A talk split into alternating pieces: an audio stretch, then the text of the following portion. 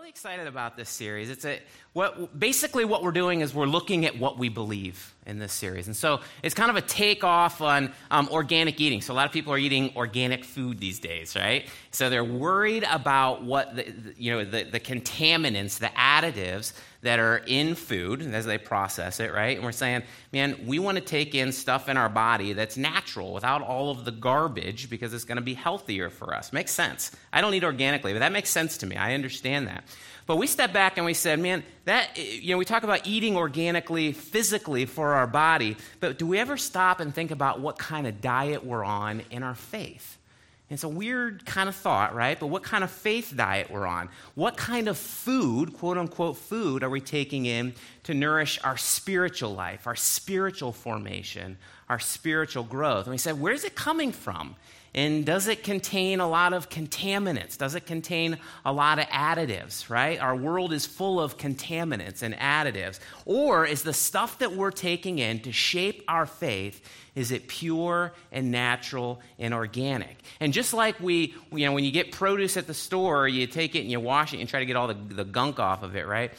Do we wash the ideas and the perspectives and the opinions that we hear from people before consuming them, before accepting them as true and incorporating them into our life? We said there's all kinds of things, all, diff- all kinds of different ideas that people offer us that shape our faith or potentially shape our faith. The question is, is what we're consuming to shape our worldview, our life philosophy, our faith, is it pure and natural and contaminant free? Is it organic? Or is it riddled with deceptive processing and additives and contaminants?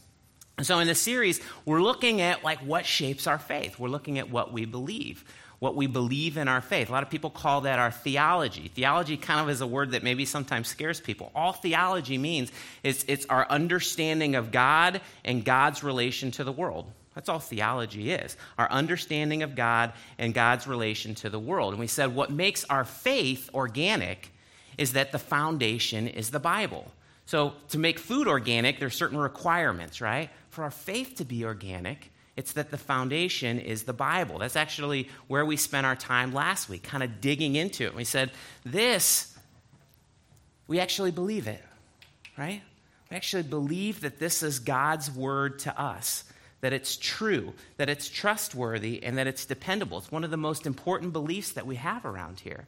And so last week, we kind of dug into that. What is our understanding of the Bible? What exactly do we believe about the Bible? And then we said, why do we believe those things about the Bible? We said, we don't check our brain at the door when we come in, right? Like there's good reasons to believe what we believe about the Bible. And then we ended our time saying, so what? Like, what difference does that make? Okay, we believe this is God's word to us, right? This is His truth given to us. What difference does that make in our lives? And we dug into that. I want to encourage you if you missed last week, you should listen online. I, I would really encourage you. And not because I'm the greatest preacher in the world or it's the greatest sermon in the world, but because if we get this wrong, if we get our understanding of this wrong, it affects all of the rest of our theology. It's so important that we have that we start here and then base our theology off of what we believe here. So, the, the other thing that we've been saying throughout the series that's really, really important is that as we study this stuff, it's not just for us. There's a, there's a verse in 1 Timothy. So, a guy named Paul, the Apostle Paul, writes a letter to his protege, Timothy. And one of the things that he writes to him is this. And we said this is like a foundational verse for us in this series. This series all kind of revolves around this understanding. Ready? This is what Paul writes to Timothy. He says to Timothy, he says, Watch your life and your doctrine closely, persevere in them, because if you do, you'll save both yourself and your hearers. Says, Timothy, watch your life and watch what you believe. Watch your doctrine closely. Persevere in them because if you do, you'll save both yourself and your hearers. And we said, how we live and what we believe matters. Like how, how we live our lives and what we believe about God and who He is and how He relates to the world matters. It has influences on people, especially the people that we love. And we said we have the power by how we live and what we believe to affect people's eternities forever. And I've said that three weeks in a row, and I hope, I hope you feel the weight of that. That is, that is an incredible statement, and it's true. You have the power, and I have the power by the way in which we live our lives and what we believe to affect people's eternities forever and ever and ever. And so, as we dig into this stuff week after week, and this is an important series for us, we're laying our foundation as a campus. As we dig into this stuff week after week, it's really important that we understand it's not just for me. I'm not learning this stuff just for myself, my own understanding of God but I'm learning this stuff so that I can also be used by God to communicate this in other people's lives as they come to me with questions or they have beliefs that are contaminated, so to speak, that are twisted, that are misguided, right? So it's, it's worth our time to dig into this. So last week we talked about the Bible, right? This week we're going to talk about God. Imagine that. Talk about God in church. Crazy, right? We're going to talk about God, but I can tell you, I'm very excited about this because we get to dig in and we get to try to wrap our minds around who He is. God, our God is an incredible God. We sing stuff like that all the time, but it's true. And so tonight we get to kind of dig into who He is and try to begin to wrap our mind around it. And my prayer this week has been that as, as I present this stuff to you, really as we just as we look at what this says about God, as we present this stuff, that, that our understanding of Him would cause us to just sort of step back and worship. That we would step back and go, oh my, He's so big, He's so great. I'm none of those things. And we would have the only appropriate response when we're encountered with who God is worship Him. It's the only appropriate response. When we begin to wrap our minds around His majesty, His glory, His bigness, His goodness, His greatness, the only appropriate response is to get back and go, oh man, I worship you. So that's been my prayer for tonight. We're actually going to end our time. So we just did one song at the beginning, right? We're actually going to end our time singing tonight a little bit more. Sometimes we do it at the front end of the service. Tonight we're going to do it at the back end, really as a response to what we're talking about here in our time. And so tonight I want you just I want you just kind of sit back and I want you to take it in. And I want you to just try to fathom the glorious majesty of God. He's complex, right? You're, you're going to see that here in a few minutes as we dig into him. He's complex. But I want you to just sit back and let your mind try to ponder who he is. Try to wrap your brain around him. And think about this.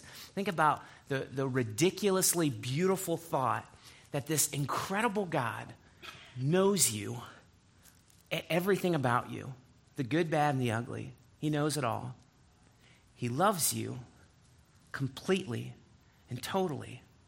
And he wants you to know him like this transcendent, gigantic God of the universe who knows how rotten we are, loves us, and he wants us to get to know who he is. And so tonight, as we dig into this, let me start with two assumptions, two important assumptions. And this is partially based on we have a limited amount of time together. You don't want to be here for two hours, right? We have a limited amount of time together. So let me, let me have two assumptions. The first assumption is that we believe in God. Okay, so we're going to start right there. We could back up and we can say there's lots of really good reasons for us to go, there must be a God. We've talked about a little bit of that over the weeks. But we're going to start with the assumption that there is a God, that God exists. I actually was digging in a little bit this week into some of the, the religious polls that have been done in our country recently. So, one of the, the big faith and religion pollsters is an organization called Pew, P E W, Pew, right? P E W. But Pew does research into religion and faith in America. So, their last study came out uh, it was done in 2014, it came out in 2015, and what they showed is that 89% of people in the United States states self proclaim belief in God. 89%. Almost 9 out of 10 people, when you ask them, they say, Well, yeah, I believe in God, right? And so we're going to start there tonight. And I, and I want to encourage you, if you have questions about that, like maybe you're sitting here tonight and you're like, I don't know. You know, I'm struggling with that. I got, I got some doubts about that. Know this there is so much good stuff written about how why we could trust that there is a God, that God exists. I'd be happy afterwards to point you to some of that if you have questions that way. But for our purposes tonight, we're going to start with that assumption that we believe in God. And the second assumption is based off of our discussion last week. We're going to trust that the Bible's description of God is accurate. Okay? So we're going to trust the Bible. We're going to trust that the Bible's description of God is accurate, and we're going to look at what it says about Him. So last week we talked about there's lots of great reasons for us to trust the Bible. Like we don't just do it blindly. There's this incredible quantity of ancient manuscripts the copies we have were written very closely to the originals, right? We looked at some of the archaeology last week and we said, man, over and over and over again, what they're discovering archaeologically verifies what's written in the Bible. The Bible is one of the maybe the only, certainly few, maybe the only religious books that's written in a context with things going on around it. A lot of them are like, thou shalt not, don't do this, da da da. This is written to a certain group of people living in a certain period. And archaeologists are discovering over and over again, like, wow, that place did exist. David did have a kingdom. We discovered a coin from the ancient kingdom of David, right? So, archaeologically, there's lots of great reasons to trust the Bible. One of the things we didn't talk about last week were the prophecies. That, that's an incredible reason for us to be able to trust the Bible. There's all sorts of prophecies that there's, so there's messianic prophecies, prophecies that point forward to the coming Savior, to the coming Messiah, right? So it says this sort of thing, and then Jesus fulfilled those. But then there's other prophecies, like things written in the Old Testament that just came true later in the Old Testament. I'll give you an example. This is kind of interesting. I was reading about this. I don't even know how I stumbled upon this, but I was reading about it this week uh, in the book of Isaiah. So Isaiah was a prophet who lived. Uh, he well, he wrote during 700 to 680 BC, so a long time ago, 2,700 years ago. 700 to 680 BC. That's when he wrote, and he wrote to the southern kingdom of Israel. This isn't that important, but the southern kingdom of Israel. And he wrote about um, if you keep basically said if you keep screwing up, if you keep turning away from God, God's going to send in a, a country that's going to destroy, that's going to conquer and destroy and take you into captivity, which of course happened not too long after that. The Babylonians did that. But one of the things, so interesting, one of the things that Isaiah said, 680, 700 to 680 BC, he said, um, after you get conquered, because you're not going to change, after you get conquered, uh, there's going to be a guy, a king named Cyrus who's going to come up and he's going to rebuild, he's going to free you, and he's going to rebuild Jerusalem and the temple. And amazingly, I mean, this is so interesting. I mean, how specific can you get, right? There's a king named Cyrus who's going to rebuild Jerusalem. About 150 years later, 558 to 530 BC, Cyrus the Great comes into power.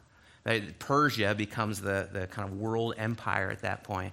And Cyrus comes into power and does exactly what Isaiah, about 150 years earlier, said was going to happen because God told him it was going to happen. It's like amazing, right? So that's just, that's just one example. There's lots of great reasons to trust the Bible. We're going to start out with that assumption tonight. So we're going to start two things. We believe in God, right? That God exists. We believe in Him, and we trust the Bible. So let's jump into it. Ready? First question we talk about God and who He is. Who is He and how does He exist? Who is God is a huge topic tonight. I'm going to talk fast. I'll try not to stumble over my words. Who is God and how does he exist? Well, it's interesting. This is one of the most fundamental, essential beliefs in all of Christianity. In fact, all three of the main branches of Christianity are in 100% agreement about this. Catholics, Orthodox, Protestants, 100% agreement. They would all say that if someone denies this belief, they're not Christian. They diverge from Christianity if they don't hold to this belief. There's incredible unity and agreement about who is God. So, who is he? Well, let me give it uh, kind of a summary of what two guys say. One of them, the first one is a guy named Wayne Grudem. I've talked about him a few times. This is what he says about God. God eternally exists as three persons Father, Son, and Holy Spirit. And each person is fully God, and there's one God. All right, again. God eternally exists. This is, this is the agreed upon understanding of who God is for the last 2,000 years.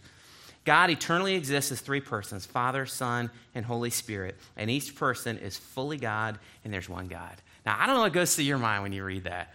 Like, maybe for some of you, you're like, yeah, yeah, I've, I've been taught that all my life. Of course I read that. I, in fact, I used to cross myself. Father, Son, Holy Spirit, right? Of course I believe that that's who God is. Others of you, maybe they weren't a part of church growing up, and you look at that and you're like, what the heck does that mean? God exists as three persons Father, Son, Holy Spirit. Each person is fully God, and yet there's one God? Like, what sense does that make? I don't understand that. Let me, let me give you another definition. This guy named Mark Driscoll. He says, God is one God, eternally existing in three persons, very similar Father, Son, and Holy Spirit. Each of the three shares fully the one divine essence or being. God is not simply unity, but eternally exists in rich, loving fellowship as the one and only God. Sounds crazy, right? Like you read that, like, like, let's just be honest. You step back and you read that and you're like, what does that even mean? Like, how could that be? How could God exist as three separate persons? Each of those three persons is completely and totally 100% God, and yet there's not three gods, there's one God. Like, what would ever lead Christians, the church, to believe that? It's a great question. I'm glad you asked. Let's look at what the Bible actually says. It's really interesting. When we dig in, Old Testament and New Testament, to what the Bible says about who God is, in my opinion, if we, if we just take an honest look at the scripture passages that talk about it, there's no other conclusion that we could come to other than that. As crazy as it is, I don't think there's any other honest conclusion that we could come to. Let me read you a few of these passages. I, I, I got to be kind of quick with them, but I think I want you to see these. I think it's important. So the first one, this is called the, the Great Shema. So this is actually a very important verse to Jews, sort of a foundational verse to them. I'll read you the first part of it. It's Deuteronomy 6 4. Says, Hear, O Israel, the Lord our God, the Lord is one. This is what differentiated Jews from the other pagan religions at the time. They were, multi, they were polytheistic, Judaism was monotheistic. It's very important. Hero Israel, the Lord our God. The Lord is one. There's one God, right? How about this one? This is interesting. This is Genesis. So this is the very beginning of our Bibles, Genesis 1:26. This is when God is creating mankind. This is what it says. Then God said, "Let us, who's us? God said, "Let us make mankind in our image, in our likeness."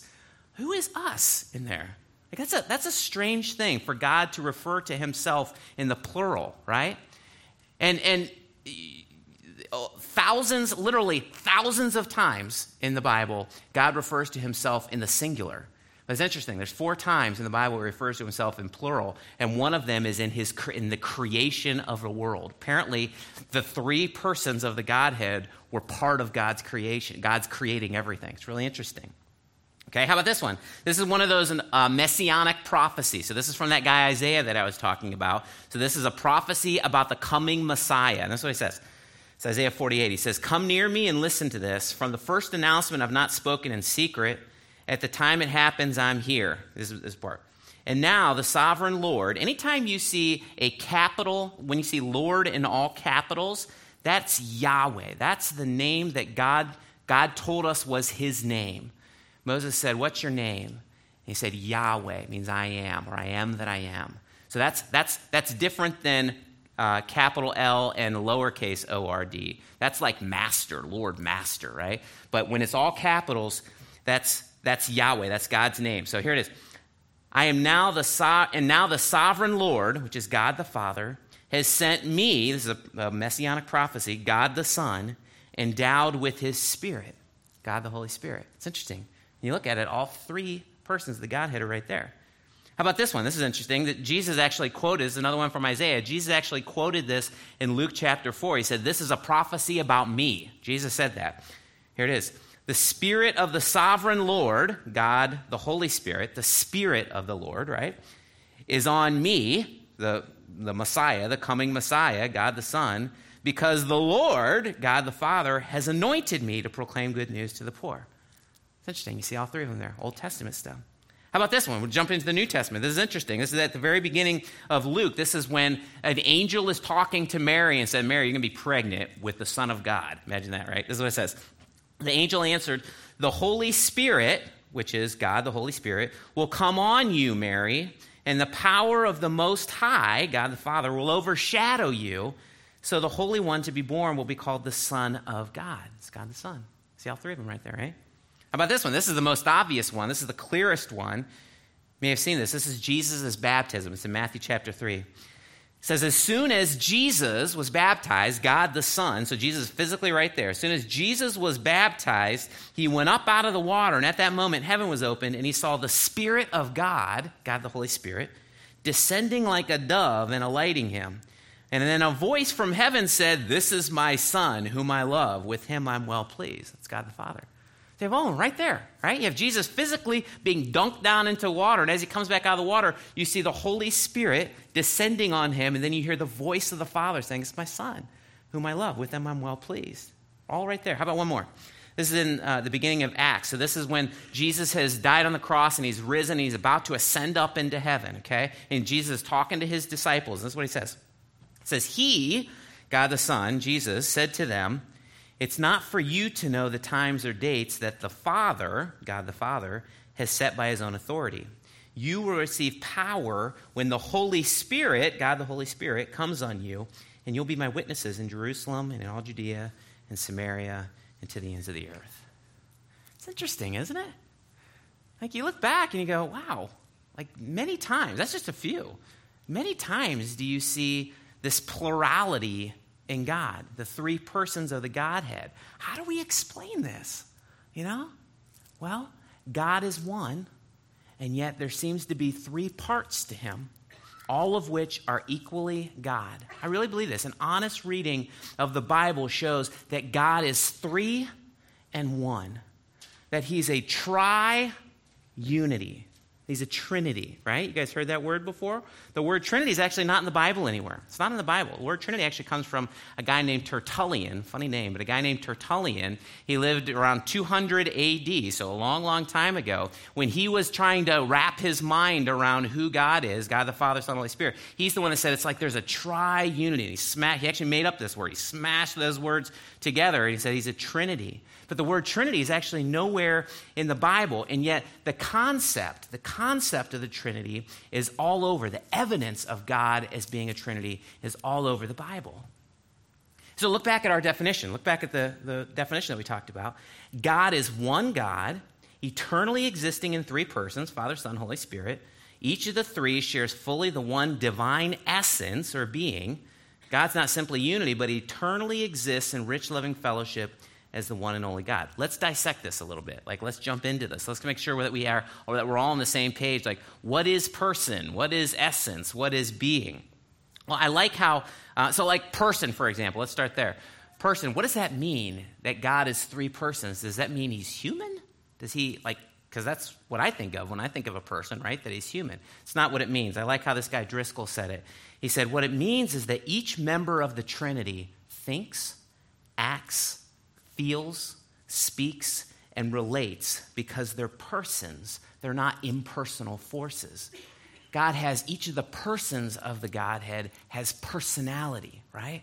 As opposed to being an impersonal force. What's an impersonal force? Like the, think of the Force from Star Wars, right? That's not what God's like. He's not like this mysterious force that Jedi's get, like super Christians get. That's not what God is. God is a person who thinks acts, feels, speaks, relates. He has personality. And each person of the Godhead is distinct from the others. So the Father's not the Son, and the Son's not the Spirit, and the Holy Spirit is not the Father. They're distinct. They're different. There's diversity in their roles, there's diversity in their relationship with each other, and there's diversity in their relationship with the world, with creation. And yet, there's one God. There's not three gods. He has one essence or one being, like who he is, his essence, his being, who he is, is one. It's united. And so the Father is fully God, 100%, completely and totally and fully God. When you experience the Father, you experience the fullness of the Godhead.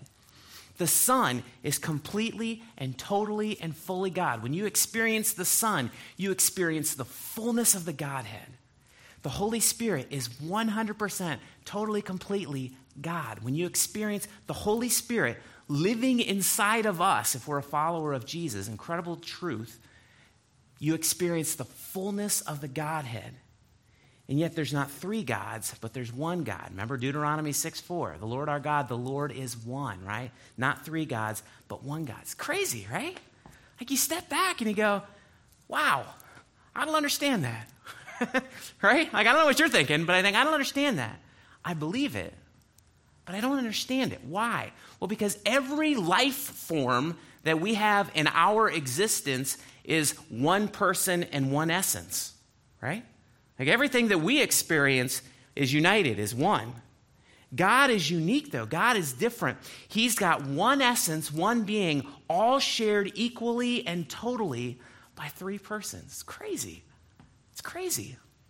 And we use all kinds of different metaphors to, to try to explain it. All of them fall short, right? I, I'm just being honest with you. All of them fall short. But we say, you know, it's like an egg, right? You got a shell, and you got the white, and you got the yolk. That's what God, but you got one egg. That's what it's like. That's what God's like. Or you go, it's like an apple. You know, apple's got the skin, and it's got like the white part, and it's got the seeds, but it's one apple. That's what God's like. Or we go, you know what it's like? It's like water. You know, water can be gas, it could be liquid, it could be solid. That's what God's like. Listen, I don't have anything against those metaphors. I think they can be helpful in understanding kind of who God is as Trinity. But I'll tell you this, they all fall short. And when you take them to their logical end, and again, don't hear me like I'm totally against these, because I think it does help us in a way understand who God is. But when you take them to the total end, they actually end in a heretical understanding of who God is, every single one of them, because some of them do a really good job of bringing out the oneness, the unity of God. Others of them do a really good job of bringing out the, the, the distinction of God, the three persons in God. But all of them brought to their logical end end in heresy. And, and I want to quickly say this because I think it's important. Over the last 2,000 years, there's been all sorts of distortions to this truth that we believe about God that God has eternally existed as three persons Father, Son, Holy Spirit, and yet each of them shares the one same divine essence, divine being. And when a person twists that, when a person distorts that, it's called heresy. You guys have heard that word before. Heresy. All heresy is, it's a, it's a belief that's strongly at odds with what's broadly and generally accepted. That's what a heresy is. If you look up heresy, that's what it is. It's a belief that's strongly at odds with what's broadly and generally accepted. And a heresy within the context of the church is a belief that's strongly at odds with what the church has believed, united, believed for the last hundreds and hundreds of years. And all I want to say about this is this, and, I, and I'll be quick with this, but I think it's important. Over the last 2,000 years, there's been lots of different groups who are unable to accept what the Bible says about God. They go, I don't know, I don't understand it. I, it, it needs more explaining. And what happens is they raise up somebody who's got, who's got these so called inspired teachings. And then these inspired teachings, other people gather around them and they become more important than the Bible to them. So I'll give you, I'll give you two very clear examples. One of them, a guy named Charles Taze Russell. Essentially, for all intents and purposes, he's the guy that founded Jehovah's Witness, the religion Jehovah's Witness. In his publication, The Watchtower, what it is basically, uh, essentially, what it is, is a heresy called Arianism that was condemned as a heresy, as like a not, not how the Bible describes God, 1700 years ago in the fourth century. That's all Jehovah's Witnesses is. It's a repackaging of something the church said 1700 years ago. No, that ain't right. Like, we dealt with that. There's a guy named Arian who believed this. They dealt with this. In fact, they had church councils about this. And they came out and they said, no, that's not what the Bible says. What the Bible says is God is three persons Father, Son, Holy Spirit, each one completely and totally God, and yet there's one God, one essence. Here's another one. How about this one? A guy named Joseph Smith. That's what happened with him. He's the founder of Mormonism. And his book, the Book of Mormon, basically is a heresy called tritheism repackaged, which is another heresy that was condemned 1700 years ago in the, third, in the fourth century as well. See, guys, we get in problems when we go, this isn't enough. This isn't enough. Remember last week we said one of the things that we said about the Bible is it's sufficient for us. This, this is what God says you need to know about me. Maybe you want to know more, but this is sufficient. This is what you need to know. And we get in trouble when we go, yeah, but I still got questions. Uh, God spoke to me and he said this, this, and this. And then we raise up our teachings and we lower this, and this becomes more important than this. That's where heresies come from. We repackage them every so often, but all those things were dealt with 1,700 years ago at these church councils. That's why it's so important for us last week to start off and say, this is our foundation. That for the last 2,000 years of the church, this is the foundation, right? And this is what we build our lives on. So there's lots more that we could say about that. For time's sake, I got to move on. You're get a chance to dig into a little bit deeper in your grace groups this week and kind of wrestle with some of that stuff. But I want to go on to another question. So how does God exist? That was the first question. What's God like? Like what's what's he like? Like who is he? What's what's his character? Like what's he about? What's important to him? What's his nature like? Well, it's really interesting. Here, here's what I want to do. I want throw throw all of those up on the screen at one time. Good. I want you to see these, and I want to just I want to just go down through this. This is a good list. This is not an exhaustive list, but this is a good list of who God is as He presents Himself in the Bible. And I want to just go through this quickly. I'll be really quick, but I want you to see all those. I want you to just like be in awe of who our God is. So He's independent. He's certainly not dependent on us, right? He's completely independent to do whatever He wants to do. He's unchangeable. He's the same yesterday, today, and tomorrow. He never changes. He's eternal. He always has been and he always will be. We're not eternal. We've not always has been. We always will be from this point on. We'll live somewhere, right? But he always was and he always will be. Try to wrap your brain around that, right? He's omnipresent. He's present everywhere all the time. Think about that. It's the ubiquity of God. He knows everything, He sees everything, even when doors are shut. He sees it all, right? He's united, He's in perfect harmony with every part of who He is. Perfect harmony, all of these qualities in perfect united harmony. He's all powerful. Everything is within his power should he display it, should he choose to display it. It's all within his power. He's all powerful. He's spiritual. So the, the theological word is incorporeal. He's non physical. He's spirit, of course, except for when Jesus walked the earth. But God is spiritual. He's all knowing. He fully knows all things. He's also perfectly wise. So not only does he know all things, but he has complete and perfect understanding of all things. He also knows how everything goes together. He's faithful and truthful. In him, there's no lies, there's no deceit. He'll always do what he promises. Think about that as opposed to the devil. The devil is a liar, a deceiver. God is always faithful, right? He always does what he promises. He's good, he's inherently good. What we call good, we call good because he made us and he's good. You have to, you have to listen to that one online and think about that one. He's loving. I'll talk about that more here in a second. He's merciful, gracious, patient. He's holy. He's completely without blemish or sin, completely pure, completely uncontaminated. He's righteous and just. Listen, he always acts according to what's right. Sometimes we don't know what's right, right? And then even if we know, sometimes we don't act on what's right. He always acts on what's right. How about this one? He's jealous. It's kind of a weird thing to think of as a positive quality with God. But what it means is He wants all of us, and He deserves all of us, right?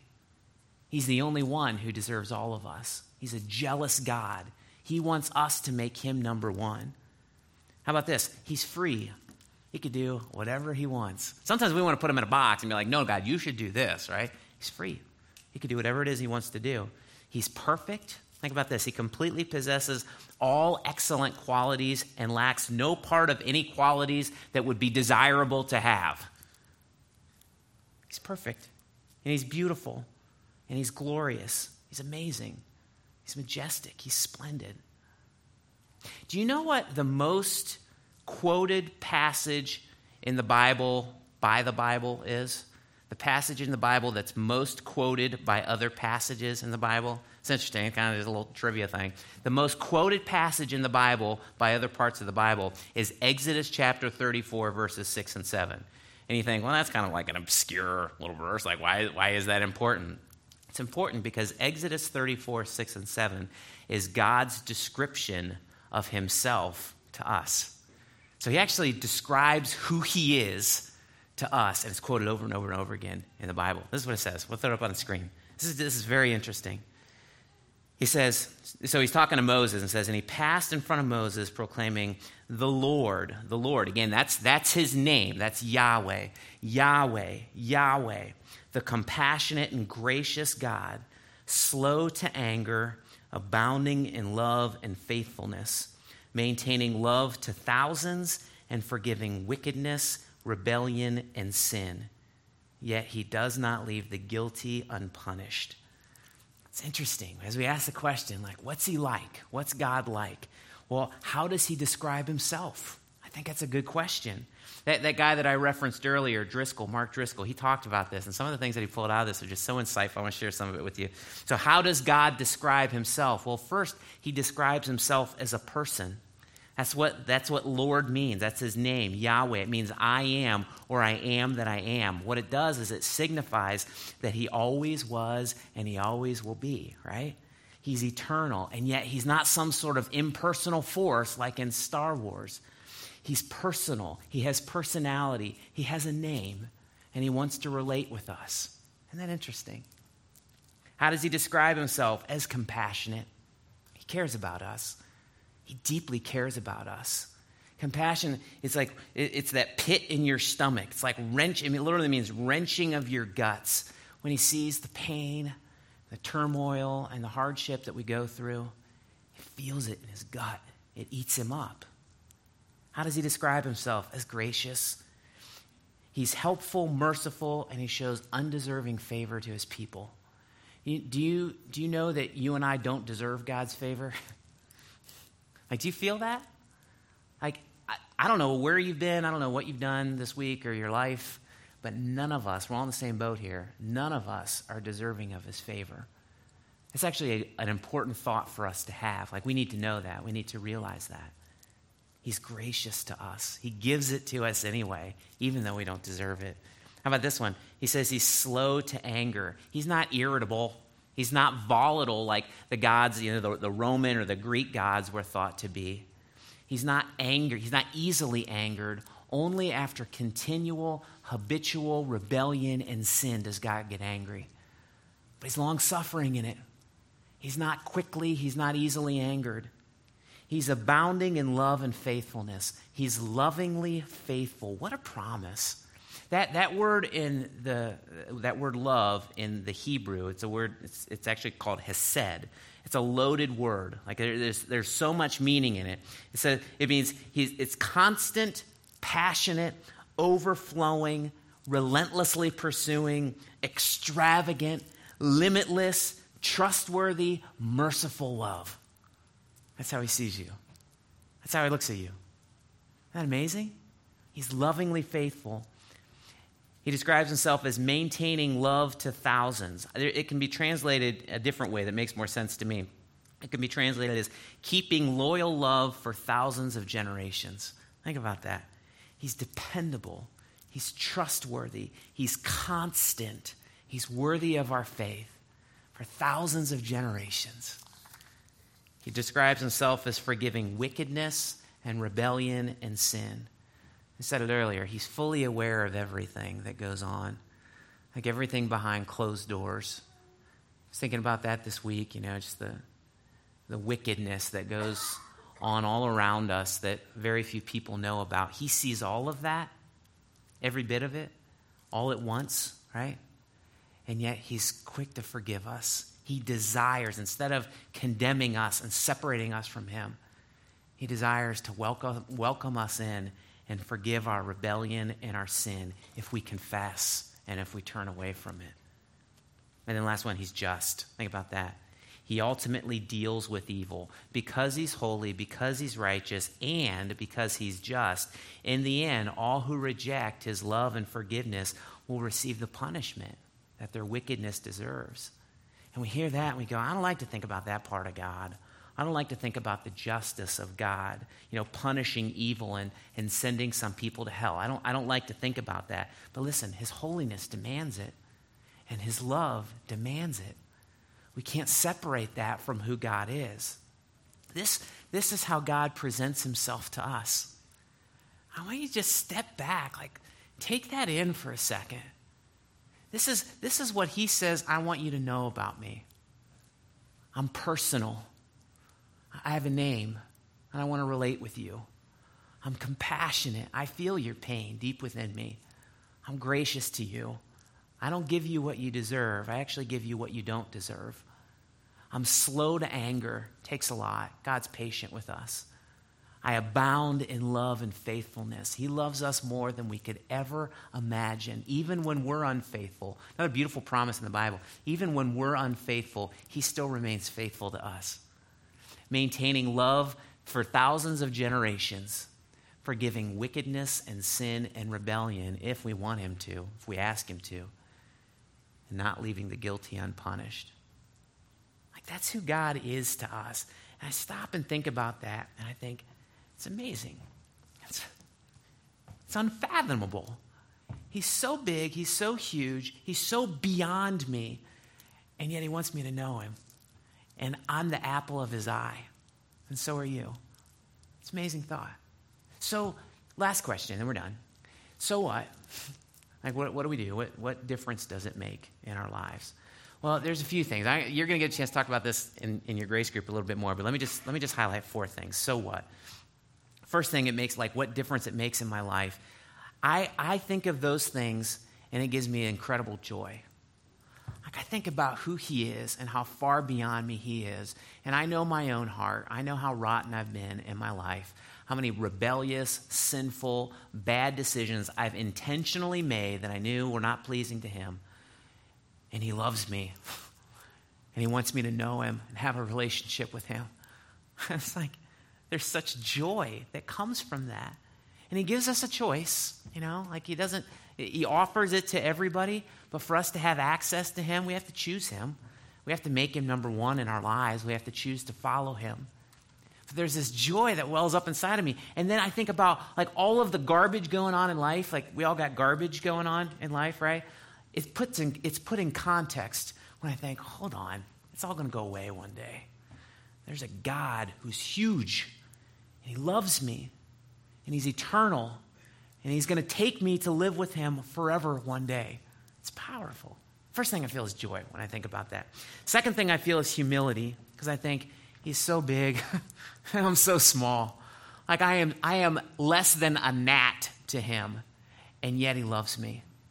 And, he, and there's so much complexity. I think about how could God be three in one? There's so much complexity. There's so many things I don't understand. But it reminds me of this passage in Deuteronomy 29 29. It says, The secret things belong to the Lord our God. Like there's just things that He keeps, He doesn't explain to us. And that's okay. I may want more answers. He doesn't give them to us, they're beyond us. I couldn't understand them anyway. There's a humility that I very naturally feel when I think about who he is and how great he is. And then it makes me want to know him deeper, you know? I think about this incredible God and how compassionate and gracious and loving he is. And I think, man, I want to know him. Like, he wants to know me. I want to know him too. And then I think, I want to tell others about him too. You know? There's so much confusion about God. I don't know what you grew up learning about God that he's angry, that he doesn't like you, that he's your enemy. God loves you. There's so much confusion. I want to help people get to know him better too, right? And then the last thing, so what? What difference does it make in my life? It makes me want to step back and worship him. When I think about who he is and who I am, the only appropriate response is to worship. He's so great. I'm so insignificant. My response is to worship him. And so I want to end our time.